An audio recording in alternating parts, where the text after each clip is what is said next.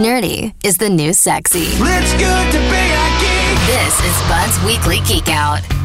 Well, hey, good morning, Webmaster Bud. Hello, Dylan. Hello, Jason. Hey, bud. What's on the Geek Out today, friendo? Well, because I'd like something positive in this Geek Out, I'm going to start by letting you know that along the lines of Pokemon Go, Wizards Unite, Ghostbusters World, and other mobile augmented reality games that help you get outside and get in those steps, Pikmin Bloom dropped this past Friday, and I have been enjoying the heck out of it. It's fairly passive compared to the other games, but it involves these adorable little Nintendo creatures called Pikmin who go out and gather fruit for you and postcards of local landmarks and seeds to grow other Pikmin, and it's all powered by your step count as tracked by your phone. So that's Pikmin Bloom, findable now on the App Store, the Google Play Store, and now the thing I feel obligated to report on, even though I hate it, but it was the biggest tech story of the week.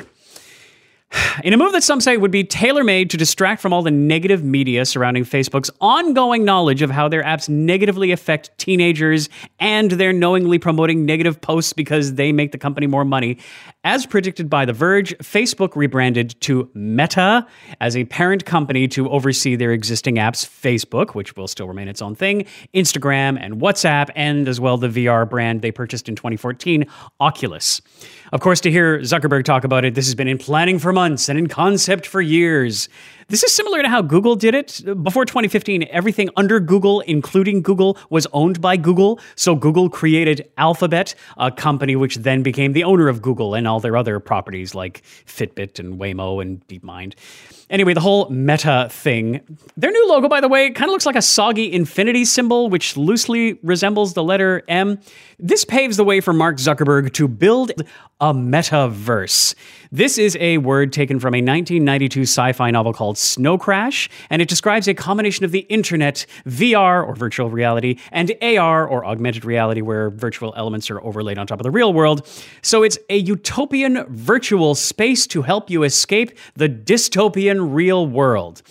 That appears to be what Zuck is banking on to be the next big thing. I say appears because it's not been clearly described by Zuck or anyone there yet, but an upgraded Oculus Quest VR headset is in the works, although now it'll be called the Meta Quest. Okay, so what exactly is this world supposed to look like then?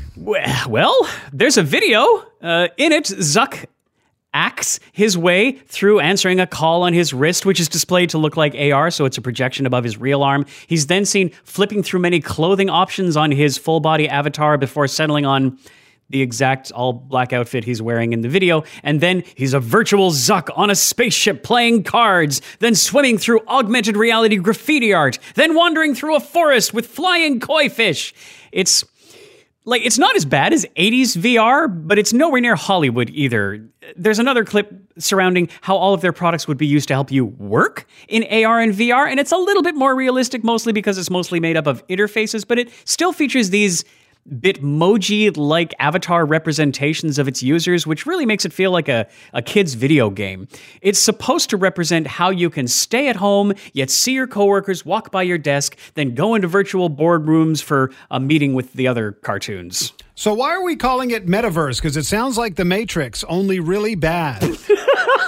yes. And that reminds me The Matrix Resurrections, the fourth Matrix movie, December 22nd. Its social accounts made a post the day Meta was announced with an image of the red pill and the blue pill. Their original poster had the pills and the copy, The choice is yours. This was reposted to say, Now, based on real events, the choice is yours. And the caption was just the hashtag Meta. So you're definitely not the only one to see this comparison. The Matrix itself sees what's going on here.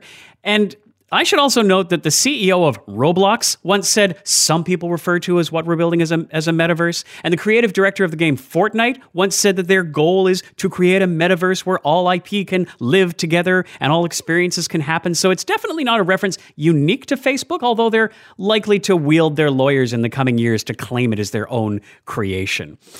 Should this ridiculous idea catch fire, my fear for the future is that all the problems we have now with big tech will just move to this new realm. So we'll have the Facebook metaverse and then the Apple metaverse and the Google metaverse, and none of each verse's unique offerings will be available in the others, dividing us once again through our tech. That that's my dystopia.